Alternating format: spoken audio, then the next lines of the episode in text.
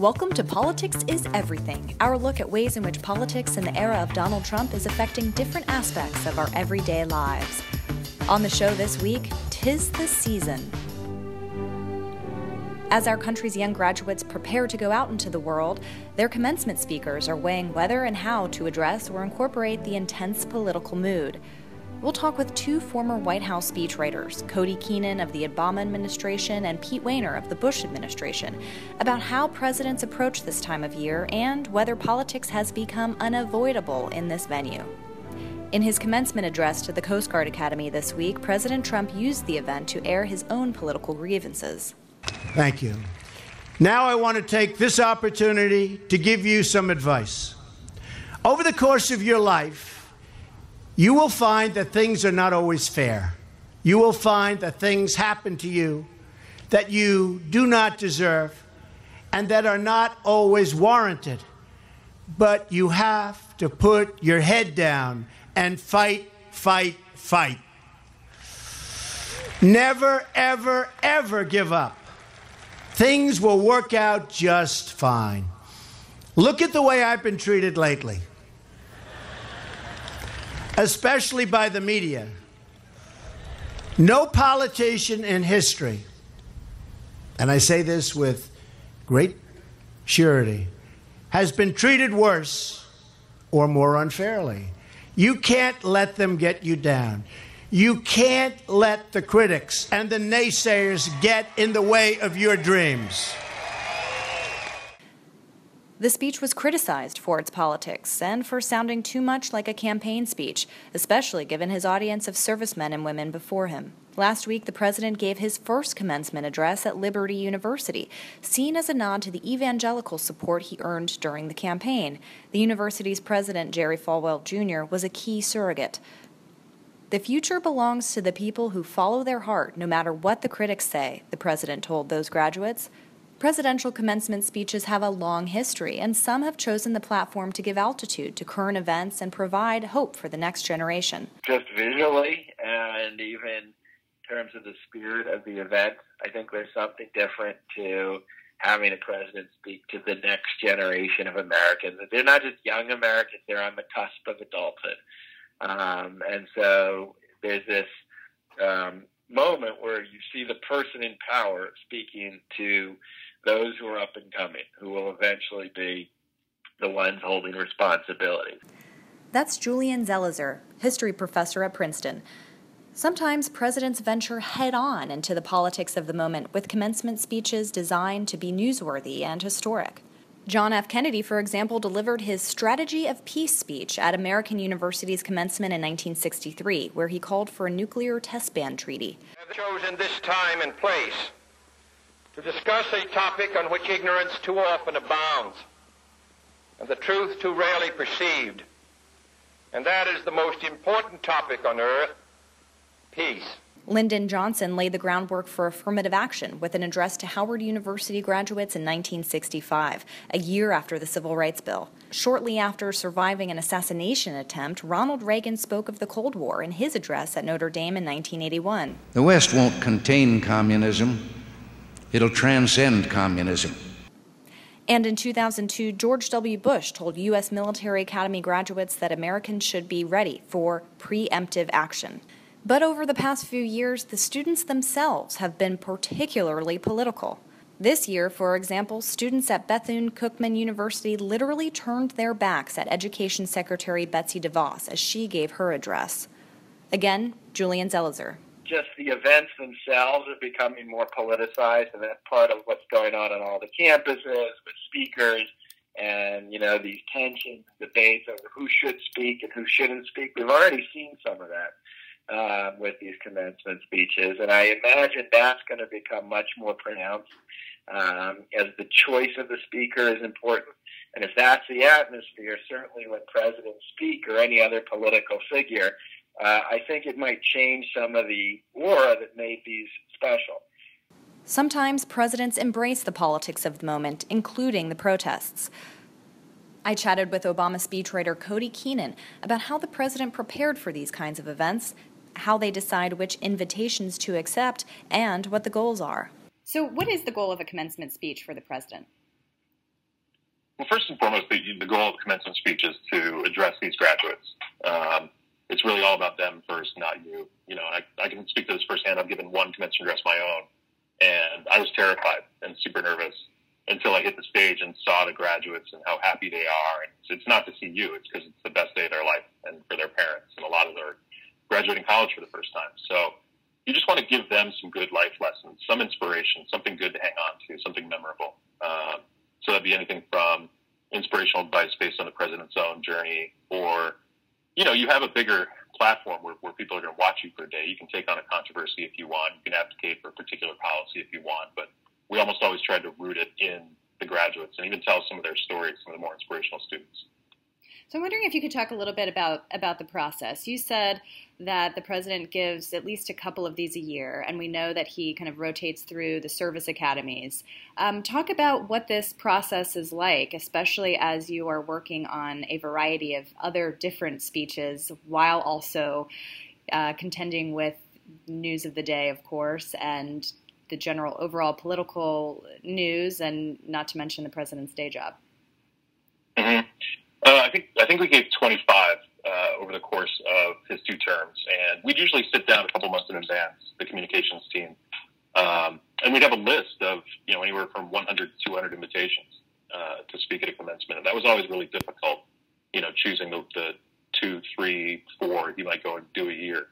Um, but once we got those down and the colleges announced them and everybody got really excited, we'd, we'd start buckling down and think about what to say.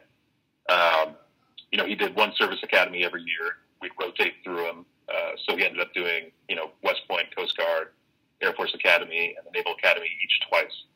Um, and then that leaves one or two others a year. So, you know, sometimes he'd have something he was really burning to get off his chest. Other times it would be, you know, just go give some really inspirational life lessons to these kids there were a couple times we didn't really have we didn't let the news cycle kind of infect what we were going to say uh, commencement, but there were a couple times that we took you know quote unquote controversies and decided to head to kind of plunge in. Um, I think his first commencement ever as president was Arizona State.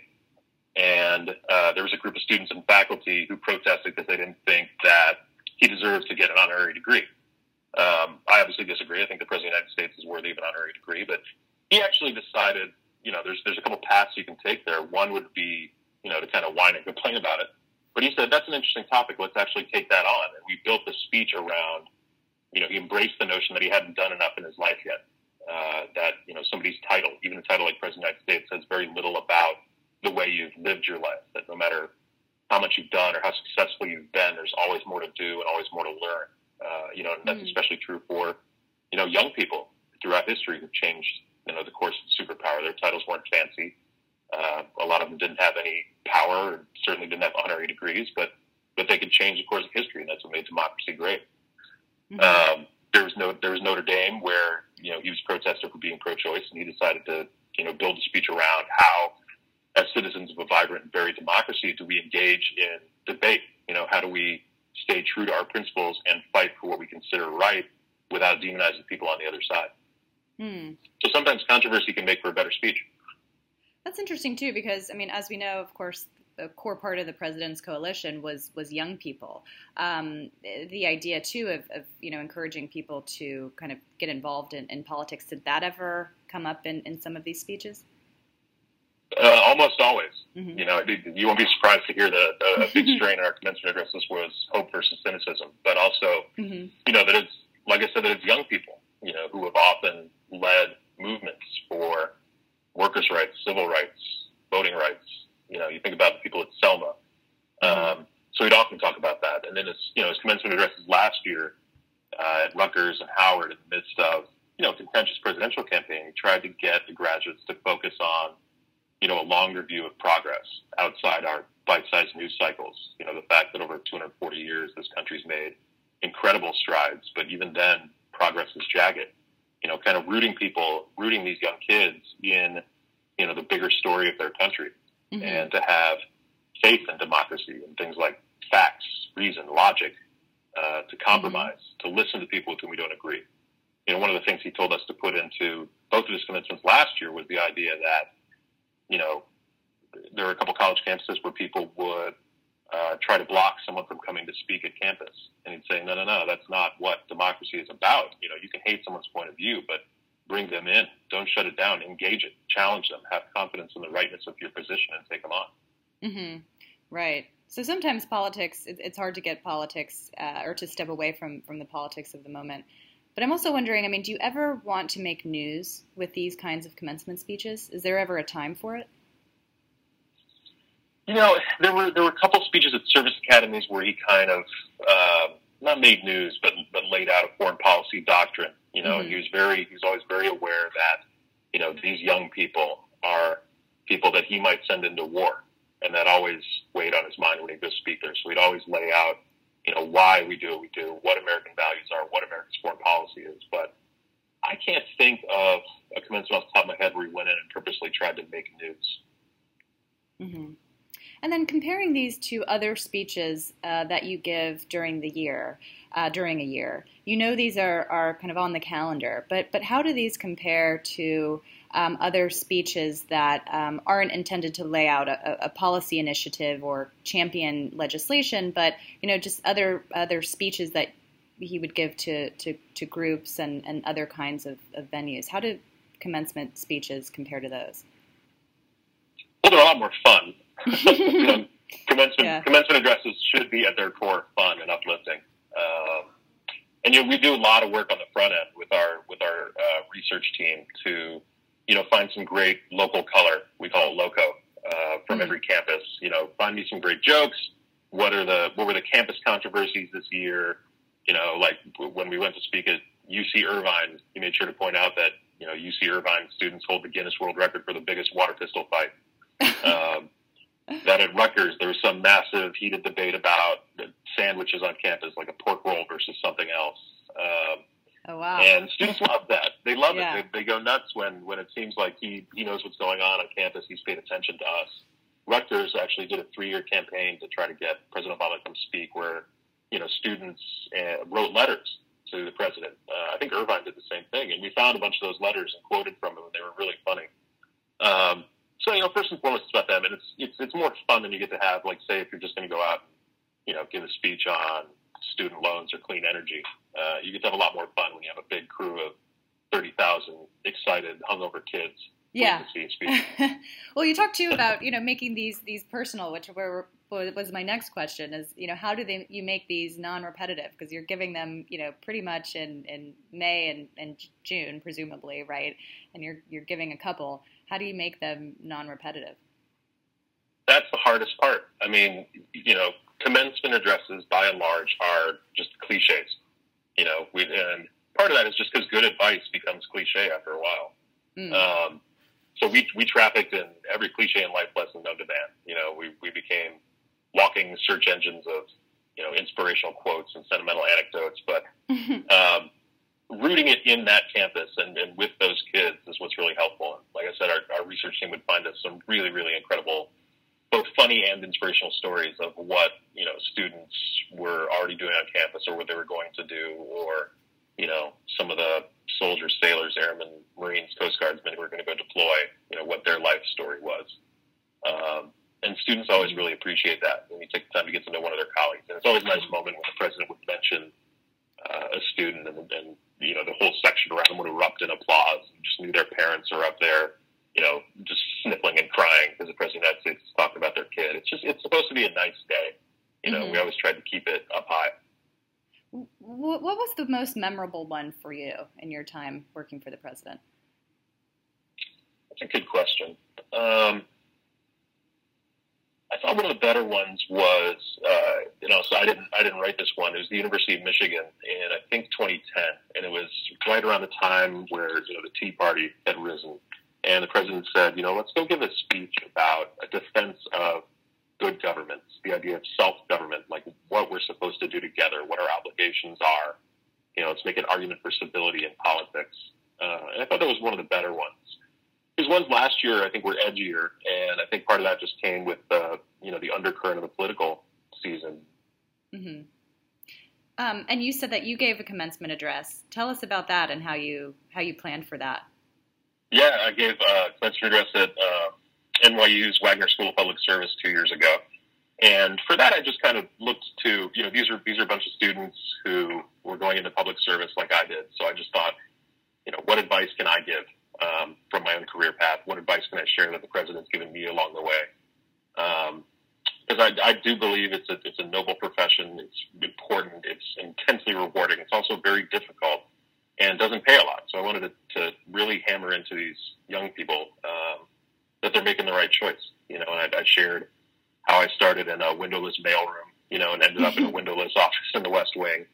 Um, and you know how why how I learned over the course of my career that you know politics isn't all flashy like the West Wing. It's actually hard and contentious, and but but but rooted in the lives of real people who either need help or you know want to see the country go in a better direction. Uh, and so I just gave them a couple ways to really kind of root your own journey, you know, in, in either the reasons you got into it or the reasons you stay. Mm-hmm. And uh, the current president is in the middle of giving a few commencement addresses. He gave one earlier this week to the Coast Guard Academy. What kinds of advice would you give the current president's speechwriting team as it pertains to commencement addresses? Yeah, I'd, I'd say, I, I haven't seen his yet, but I'd say, um, you know, it's not about you. It's about it's about these these these young people who are about to embark on an incredible journey, whatever they go do. You know, what lessons can you impart to them from your own life? What lessons can you impart from American history? You know, what can you draw from today's moment in order to give them a little nudge? You know, to, to do the right thing, to you know, pursue the right values as they embark on whatever career path they do. Um, and learn a little bit about the campus and throw in some jokes. They love that. So, has the president ever challenged the members of his audience to do something in particular during one of these commencement addresses? Yeah, I think every year in general, he kind of challenged them to, you know, embrace hope and, and, and live the right way. But the one that pops into mind was last year's commencement at uh, Howard.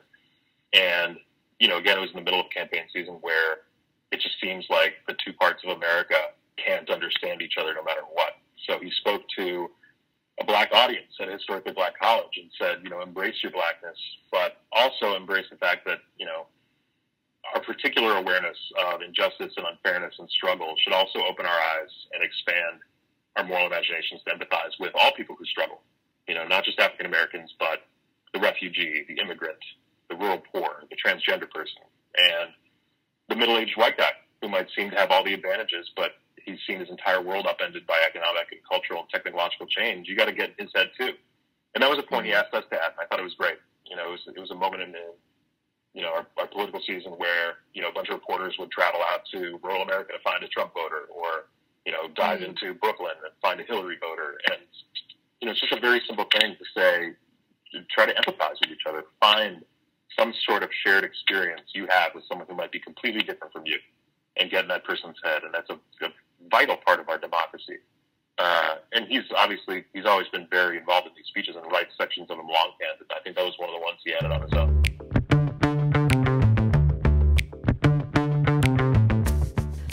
Obama's predecessor, George W. Bush, had a particularly memorable commencement address in the first year of his presidency. I asked Pete Wehner, who was a member of the Bush speechwriting team, about that and the history of presidential commencement speeches. I'm wondering if you can kind of talk about um, historically times that presidents have either made some news, made some uh, new policy ideas, um, or or something like that that have kind of um, been profound in uh, in commencement speeches. Yeah, I think probably one of the more uh, well-known commencement speeches by a president was uh, President Kennedy's uh, address to American University. I think it was June of 1963, and it became known as his uh, peace speech. Um, and that that was viewed uh, both within the country and internationally as a um, as a major uh, speech, and it was essentially an olive branch to the Soviet Union. Uh, it it came, you know, after some some difficult times and, and moments that Kennedy had had with with the Soviet Union. Two well, three, I guess, in particular. One was the Bay of Pigs, which happened in April of, of 1961, uh, the, the effort to overthrow Castro, when that, that blew up in our face. so that was uh, that was one. second was, of course, the Cuban Missile Crisis, 13 days of uh, in in uh, in October. Um, and in addition, there had been real tension points between Kennedy and Khrushchev uh, over Berlin. So there had been a lot of uh, a lot of stress points within that relationship, and and this was an articulation of uh, of, of peace uh, that, that Kennedy put uh, put forward. So that was a that was a significant speech. That it didn't uh, articulate um, a policy so much as it articulated a certain view of the world, a mindset, a kind of theory that that uh, that Kennedy had. So that was a that was a major one. And as mentioned earlier, President uh, Bush's uh, West Point uh, speech, I think that was in 2003. It was in the context of the war on terrorism, and it was another speech that was an effort to lay out a, a, a coherent uh, worldview uh, and to try and articulate both for allies and adversaries uh, his his approach. So once in a while, presidents do use those speeches to to try and, and articulate policy at, at, a relatively usually high level, kind of 15,000 foot uh, uh, altitude. But at other times, presidents uh, go because because they want to unify the country, they want to try and impart wisdom to graduates uh, or to the country at large. So commencement speeches traditionally have um, have have have different uh, different purposes. The common denominator tends to be that, that presidents do want to honor the graduates and the parents and the institution uh, at which they speak. Mm-hmm. And when thinking about giving a commencement address, I mean, what what kind of um, you know that that platform? What about that platform allows uh, presidents to um, you know talk about the things that you just mentioned that that that Kennedy spoke about, that Bush spoke about? Um, what kind of platform does it offer as opposed to just a regular um, speech on that particular issue? Yeah, I think it's it's just the nature of, of, of the occasion uh, that, that allows one to try and give a more uh, reflective speech. I mean, I know that we in the, in the Bush White House and other administrations use those speeches um, to try and pull back from the day to day and also pull back from some of the partisan politics that, that goes on, and uh, to try and and, and put um, put their presidency uh, in a larger context, and often a philosophical context uh, or an ideological uh, context. Uh, and the speech itself lends itself to, to that, that kind of thing. It's, you know, those are occasions in which graduates have achieved something. They're going off into the in, into the world uh, after having spent four years or so at, at an institution. Mm-hmm. Um, and so the, there's there's something about it that um, that lends itself to elevated uh, and elegant rhetoric, uh, and it also tends to be an occasion where presidents don't use those speeches to be divisive, but but unifying. Um, you don't want to uh, go to uh, to to a graduation uh, and uh, and give a harsh, divisive, partisan political speech. That's just not what they're. Uh, that's just not appropriate. usually, I mean, there there may be exceptional circumstances to that, but as a general matter, you owe something to the graduates and their parents and the institution it itself. So that mm-hmm. venue and that occasion um, really forces uh, president and the speechwriting team to to think in different terms than they would if it's you know a Wednesday afternoon speech on on education or housing policy. Mm-hmm. Is in this day and age, is it possible to give a commencement speech, whether you're a president or a politician or someone else giving this kind of address? Is it possible to keep politics out of it these days? Oh, I think so. I, I think so. Uh, you can give a speech uh, that, that really isn't political in the narrow and partisan sense mm-hmm. at all, and indeed it can be the opposite. Hmm. You can you can use the speech um, as as an olive branch to the other side. Uh, you can try and impart understanding. Uh, you can try and signal to people who are your political opponents um, that uh, that they have a point of view that one ought to listen to. Uh, you can you can use rhetoric that is large-minded, uh, a spirit that's capacious, uh, and so it, it's quite possible to to do that. And there are all sorts of themes that one can speak on that shouldn't uh, be viewed in, in, in a narrow political way, um, but uh, but in but in a much broader way. And and you know, hopefully, speeches like that, for the most part, um, are able to achieve a kind of common ground. Uh, that's why often those speeches aren't used for policy differences because. Mm. You know, policy almost by definition is going to divide liberals and conservatives and Republicans and Democrats. But there are themes that go beyond that, uh, and and that's usually what, what commencement speeches are uh, are are there for. So, in fact, it may be political. but It may be political in the in the best sense, which is uh, kind of politics uh, that uh, that articulates um, a sense of justice and and that uh, finds common ground rather than drives people apart. Mm. Have, uh, looking back at the commencement speeches that Bush gave, any that are particularly memorable to you? Well, there were several. I think on a personal level, the Yale speech that he gave uh, shortly after he was in office, I think that was in 2001, uh, it was a very nice speech. He had attended Yale, uh, and uh, uh, and there were really kind of touching moments and elegant moments in that speech. That was one really written by Mike Gerson and Matt Scully and John McConnell, who really were the core of the writing team, and, and I would say um, the best speech writers that the, that the president had. So that was a very nice personal one. I think on policy, uh, the West Point speech, which I think was in 2002, may have been 2003, was in the context of the war on terrorism, and it articulated a a, uh, a worldview, a, a philosophy in terms of his approach to international um, affairs. Uh, so that was a nice one. Uh, there was one that he gave at the University of Notre Dame, uh, and that was uh, shortly after he had uh, taken office, and, and I had worked on that one, and, and that one was, was really about social justice.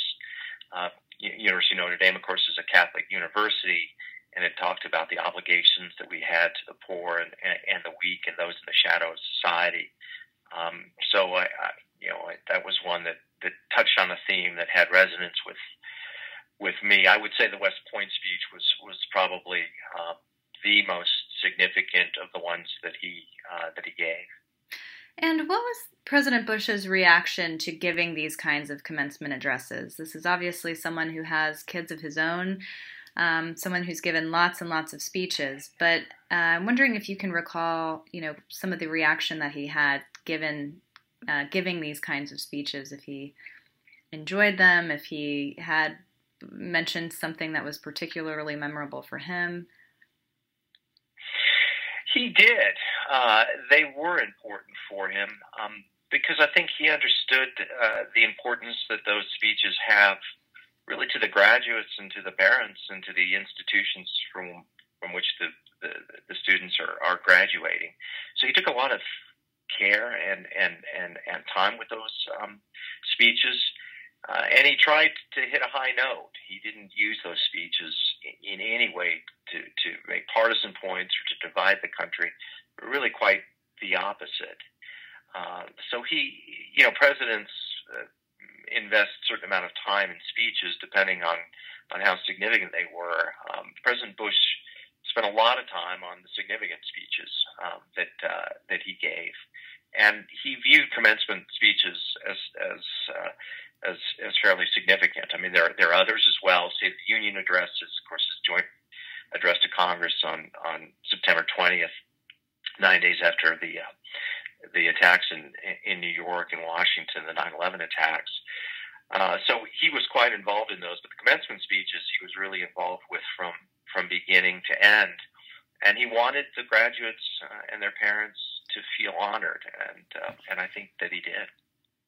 And and as a speechwriter, uh, what what's a piece of advice or uh, any words of wisdom that you would impart upon this current White House as they uh, prepare to write more commencement speeches? They've already given a couple. I'd say to aim high, uh, strive for unity, not not division, uh, and don't make the president the center of the speech um, make the students uh, and or the country uh, and the moral good uh, the the main uh, the main topic that uh, that uh, that you want to focus on and that you want people to take away from. that's not an occasion to beat your chest or to try and draw the spotlight to yourself uh, or to express grievances uh, and uh, and anger or frustration uh, that that you might have. You may have them, but you ought to keep them to yourself, uh, and you certainly shouldn't um, force uh, those kinds of feelings on on graduates. Um, so, yeah, I would say aim high, shoot for elevated rhetoric, shoot for elevated thought. Thanks to our guests, and thank you for joining us on Politics is Everything. Hope you'll tune in again next time.